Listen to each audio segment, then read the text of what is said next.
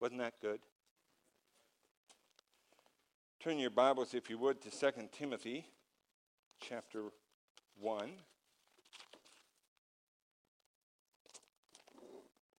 What a wonderful thing to say, He is risen.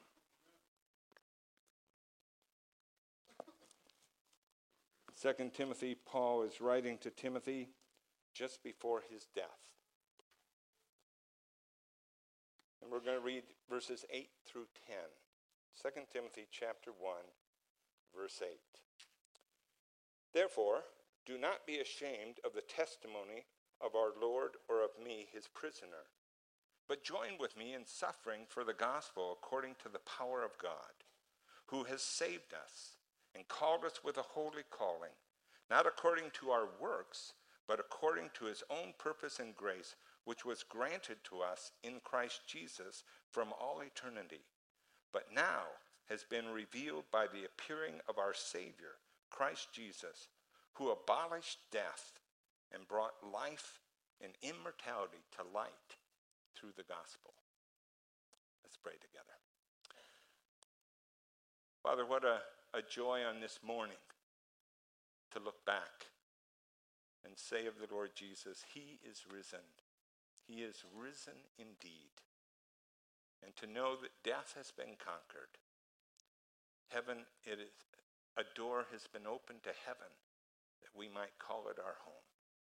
So we pray as we look into your word this morning that you would be pleased uh, to speak to our hearts. And so we ask for your blessing. We ask for your presence. In Jesus' name. To understand why Easter is a celebration, you have to understand the true nature of death. We live in a world that denies death, uses other terms. They've gone away, they've, they've various other terms. And, and sometimes they even want to make it uh, as a natural part of life, the circle of life, and even put a positive spin on it.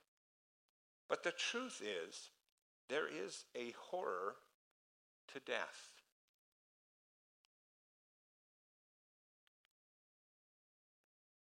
Paul called death the last enemy to be abolished in 1 Corinthians 15 26. Joe Bayly, who lost three of his children to death, wrote a book called The View from the Hearse. And in that book, he says, Death is the enemy of God, of man made in the image of God, of animals with whom man shares flesh, blood, and nerve endings. It's an enemy. It destroys God's purpose, it destroys what God was doing. Death is the great interrupter, abruptly terminating every human relationship.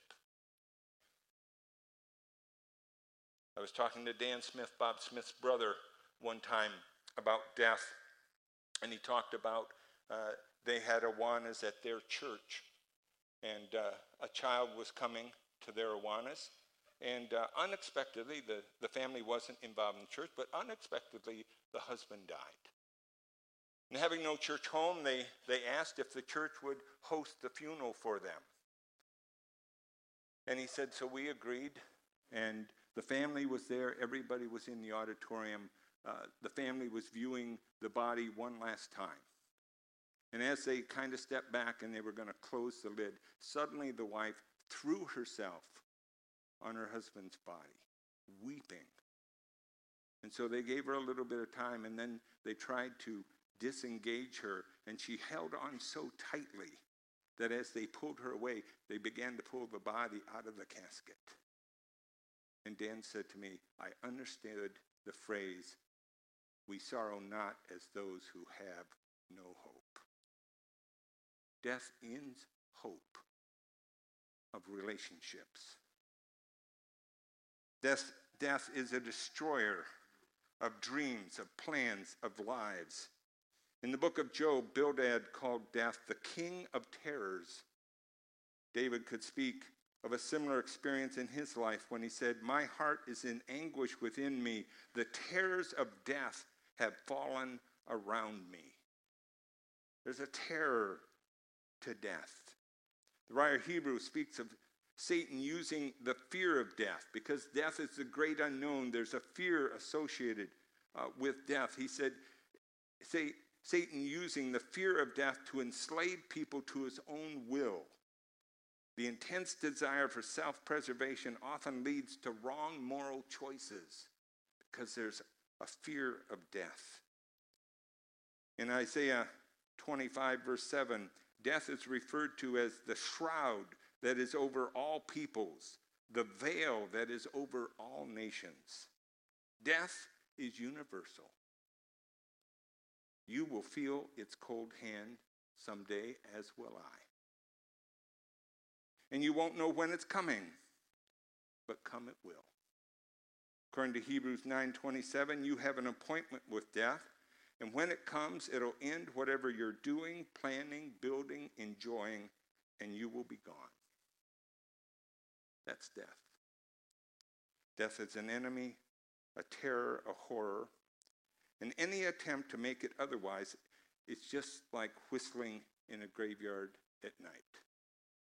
It makes you feel better, but it provides absolutely no hope or help.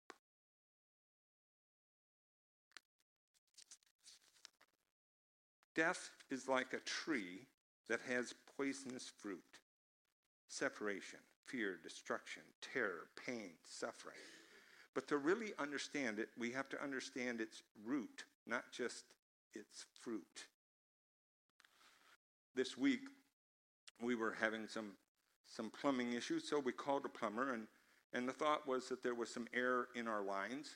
And so they said the way to do it is we'll turn on every faucet in the house and getting the air out. However, the problem wasn't air in the lines. The problem was a blockage in our line to the sewer. So as we turned, in all, turned on all the faucets in the house, and then went downstairs to turn them all on in the basement, I noticed that bubbling up in my downstairs shower was raw sewage. And so we rushed around and turned it all off, and he said, Well, the, the real problem is in your sewer line. And so they began working on it, and I began cleaning up the, the uh, shower floor. And he came to me and says, I think we have it done. He says, uh, Go flush the toilet upstairs several times. But came back up again because the problem wasn't solved.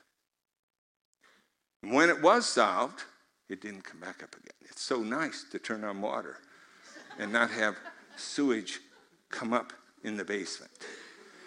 Well, see, we can never solve the problem of death until the root problem is dealt with.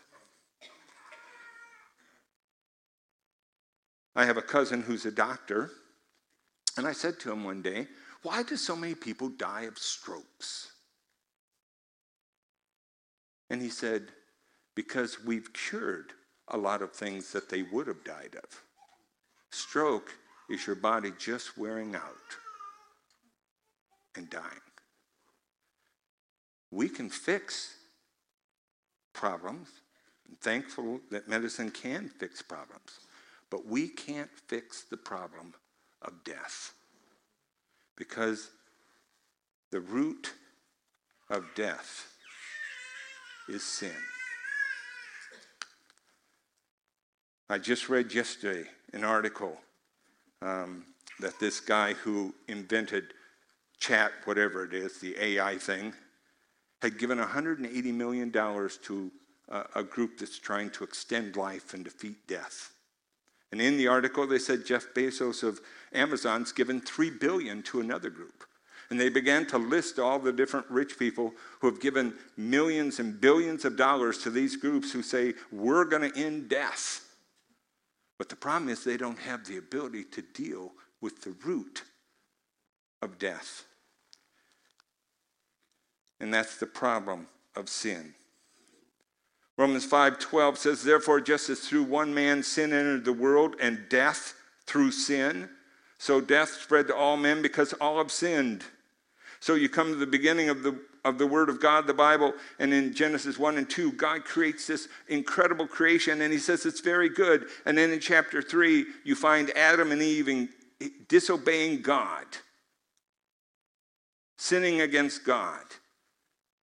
And then in chapter 4, you find their, their son Cain killing their son Abel. And in chapter 5, seven times you'll find the words, This person lived, he did this, and he died. This person lived, and he died, and he died, and he died, and he died, and he died. Because of sin, death has come into the world. In Romans 6:23, it says for sin pays its wage, death. Death because sin has broken our relationship with God, death is the absence of the life of God. That's why Jesus said, I am come that you might have life and you might have it more abundantly. Because even in this life, our, the, the wages of sin is death in this life. There's death in our lives in this life. And sadly, at the end of life, if you don't know Christ, that separation from God continues, and it's called the second death eternal separation from God. Death mirrors sin's character. The Bible tells us sin separates, sin enslaves, sin destroys. And the ultimate payment for sin is eternal separation from God. But look at the second half of that verse. But God's free gift is eternal life in union with Christ Jesus our Lord. Here's the good news that we celebrate on Easter God was concerned about our fruitless struggle with death. And God cared about us. And so he sent someone to deal with the underlying cause of death, our sin. And since we all are able, all we're able to earn is death, God provided a way to give us life as a free gift. How could God do this? Well, we read that here in 2 Timothy chapter 1 in verse 10 but now has been revealed by the appearing of our Savior Christ Jesus, who abolished death and brought life and immortality to light through the gospel. Adam and Eve, in their sin in the garden, God came to them and said to Eve, One of your children is going to solve this problem. And so the Lord Jesus Christ came, second person of the Godhead, came from heaven and came to earth. Inherited a body so that he could die and abolish death. Because he wanted us to be with him for eternity, and he didn't want us to live in the sewage of sin all during our lives. This word abolish here in 2 Timothy or chapter 1 is a word that means to utterly defeat, to put out of commission, to render ineffective.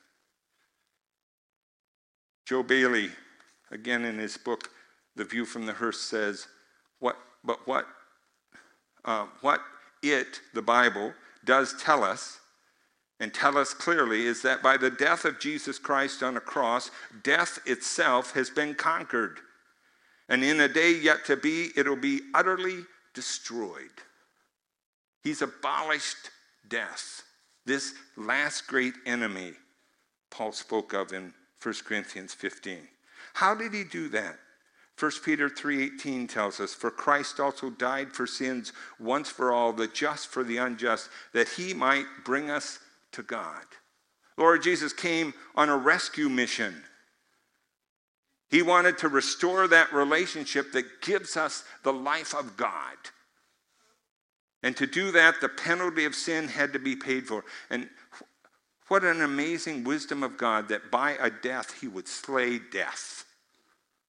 And so the Lord Jesus came and he went to a cross, and God put your sins and my sins, every sin you ever have committed or ever will commit, Every sin that ever will be committed on planet Earth was put on the Lord Jesus Christ. And th- during those three dark hours, when he said, God, why have you forsaken me? God judged him.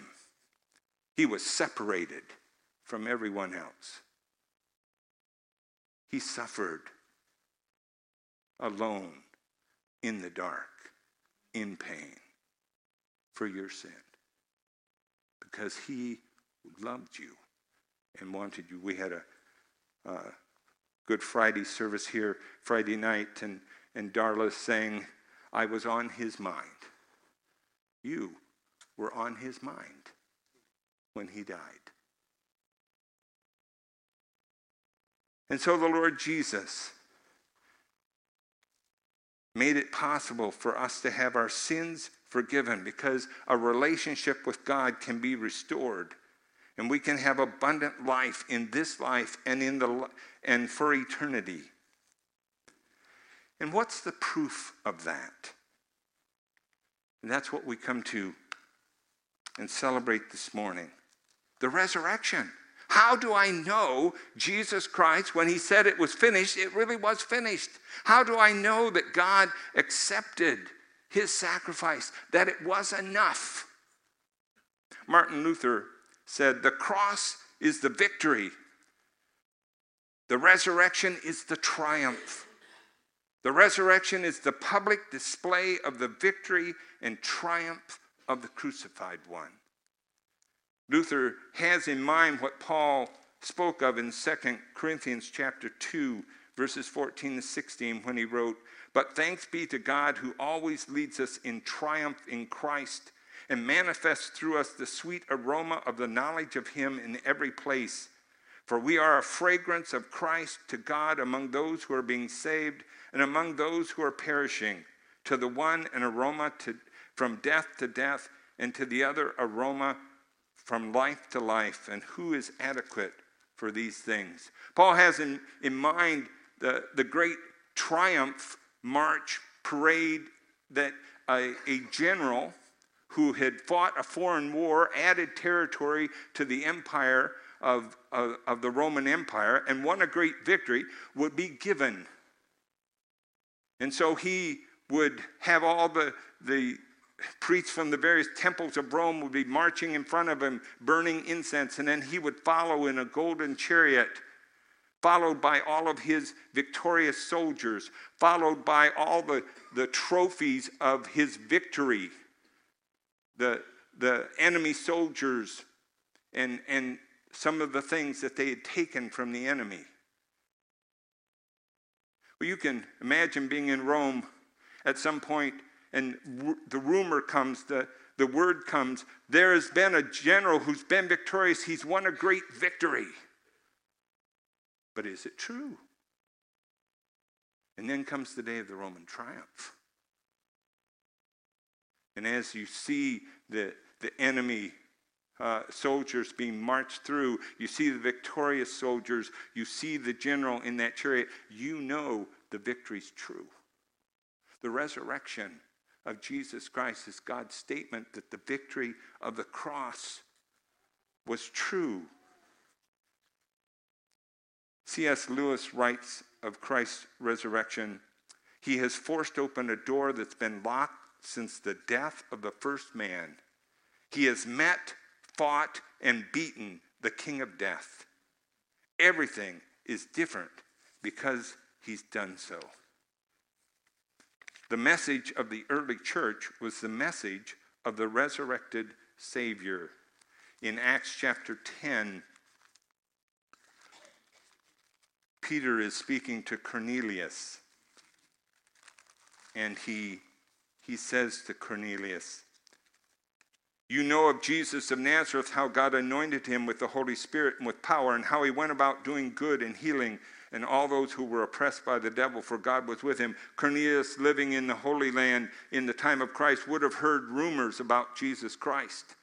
And then he goes on, verse 39 says, We are witnesses of all the things he both did in the land of the Jews and in Jerusalem. They also put him to death, hanging him on a cross, but God raised him up on the third day and granted that he become visible not to all the people, but to witnesses who were chosen beforehand by God, that is, to us who ate and drank with him after he rose from the dead.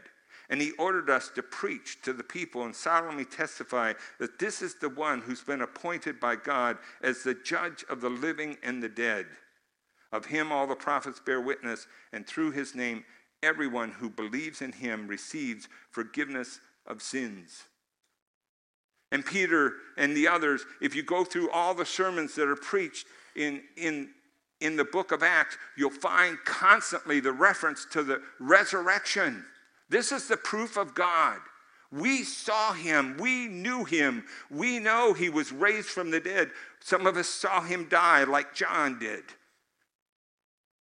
We know where his tomb was. And he's alive. And we're witnesses that the, the promise of God is true.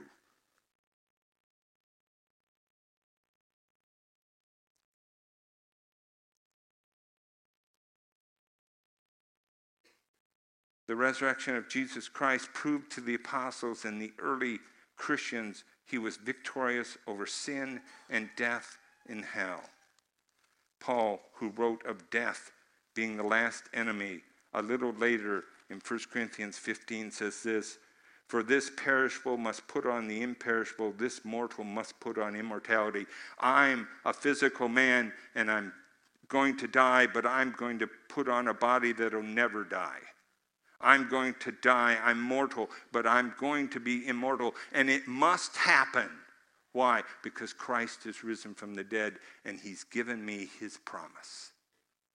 And he goes on and he says, But when this perishable have, shall have put on the imperishable, and when this mortal will have put in immortality, then will come about the saying which is written Death is swallowed up in victory. O death, where is your victory? O death, where is your sting? But thanks be to God who gives us the victory through our Lord Jesus Christ. So, what do we do with this message? Part of that triumphal entry was, was all the soldiers who fought in the battle. Every believer is part of Christ's triumph the triumph of the crucified one. And so the history of the church is the history of people who risked their lives because they didn't fear death. And so they started leper colonies, knowing that they could get leprosy, a disease that had no cure. They went into the land of headhunters and cannibals, carrying just the gospel of peace. Why? because they knew a living Savior who was going to give them life. And countless multitudes who, who haven't done that bear this testimony I know I'm going to heaven. I know I will live again because Jesus Christ is the resurrection and the life. Years ago, I was on a gospel team, and we were going to go Every three years in Milwaukee, all the Jehovah's Witnesses of Illinois, Wisconsin, Minnesota, and Iowa come together for a big conference. And so we were going to stand outside on the last day and hand out some literature. And uh, there was a man who had spent 50 years in the Jehovah's Witnesses. And he had even worked at headquarters. And then he got saved. And he wrote a track uh, about his experience. And so we were going to get um, several thousand copies of this track. And the leader of the team said, Would you like to come along and load all the boxes in the van for me? And I said, Yes. And so I had a chance to meet this man. And he said to me, Do you have any questions? I said, Yes. What caused you to get saved? 50 years in the Jehovah's Witnesses, working in the headquarters. And he said, we would go out and knock on doors. And I would run in. He didn't say, well, he did say, I'd run into a Christian. and I could twist them all around. They couldn't answer my questions, but they would look me in the eye and they would say, But I know I'm going to heaven because Christ died and rose again. And I was there working my hardest to make it me right enough in God's sight that I could make it. And he said, every time I ran into to one of those people, it was like there'd been a, a little wedge driven into my heart. And every time I spoke to one of them, it tapped it until my heart broke open and I received Christ. God calls on us to live in the joy and power of the resurrection. Death is real. We live in a world that recognizes death is real. That parade for the, for the ones who were not on the side of the victory, it was death to death. When that man ran into real Christians, he knew if these people are right, I'm in trouble. But to those who know Christ, it's a smell of life to life. So, how do we respond today to the resurrection? Well, if you know Jesus Christ is your Savior, let me suggest three things that you should respond. The first is a quote by Chuck Swindoll Don't worry. Chuck Swindoll said, The devil, darkness, and death may swagger and boast. The pangs of life will sting for a while longer. But don't worry. The forces of evil are breathing their last. Not to worry. He is risen. And because he's risen, we can face this world with hope and confidence. He's in control. Things happen, difficult things. The second one comes out of a book called My Psalms by Chuck Bayly, or Joseph Bayly. I could read you a psalm from a children's hospital where he was walking up and down as his baby that had some problems and had surgery right after birth died 18 days later. I could read you a psalm from a hospital corridor when he was walking the hospital walls as his almost five year old died of leukemia. I could read you the psalm of the death of an 18 year old as his 18 year old son was killed in a sledding accident.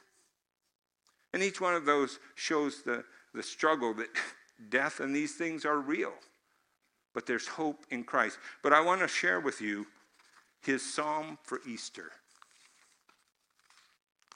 He says this Let's celebrate Easter with the rite of laughter. Christ died and rose and lives. Laugh. Laugh like a woman who holds her first baby. Or in our case, like Brooke Klundert holding his grandchild. Our enemy, death, will soon be destroyed. Laugh. Laugh like a man who finds he doesn't have cancer, or he does, but now there's a cure. Christ opened wide the door to heaven. Laugh like children at Disneyland gates. The world is owned by God and he'll return to rule. Laugh. Laugh like a man who walks away uninjured from a wreck in which his car was totaled. Laugh. Laugh as if all the people in the whole world were invited to a picnic, and then invite them. We can face this life because Christ died and rose again, and we will too. There's a home ahead. There is help in this life. And it's guaranteed by the resurrection of Jesus Christ. There is a kingdom coming where we will feast with the Lord Jesus Christ.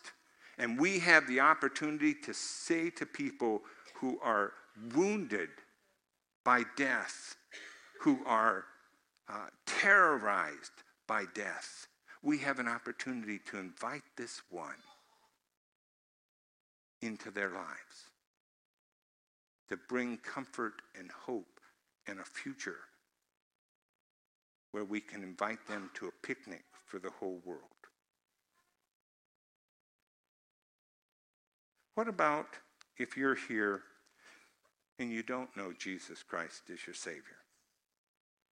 Well, besides all that we've spoken about so far, I want you to know that Jesus Christ has an invitation for you. Lord Jesus said, Come unto me, all you who are weary and heavy laden, and I will give you rest. Lord Jesus said, I am the light of the world. He who follows me will not walk in darkness, that's this life, but have the light of life for eternity. The Lord Jesus' heart aches to have you come and know him. If I can model a little bit after Joe Bayly's psalm, I would say to you, the Lord Jesus is stretching out his hand to you this morning. Grab it. Grab it like a swimmer who's going down for the third and last time. Grab it. Grab it like a man who's hanging by his fingertips from a cliff of a high mountain. Grab the hand of the Lord Jesus. That swimmer who's going down for the last time, and he hears that voice saying, I'm here. Grab my hand. Well, he's got to choose to believe and respond. That person hanging by his fingertips, and then he hears that wonderful voice I'm here for you. Grab my hand. Listen, death's real, hell's real. The death of Jesus Christ proves that. And his resurrection proves there's hope. And he offers his hand to you today. And if you're here and you don't know Jesus Christ as your personal Savior, grab his hand. Put your trust in him. And then you can celebrate. You cannot worry. And you can say to friends who are struggling, let me invite you to meet a person who can help you. This is a great day to remember that great day. Let's pray. Father, we thank you in a world of turmoil, in a world of pain and suffering, in a world um, in the terror of death. We have a hope to celebrate. A hope not only to celebrate, but to invite others to know. So we pray that as we walk out this week and we face this week of whatever comes, we might respond to it in the light of the resurrection of Jesus Christ. Because we ask it in his own precious name.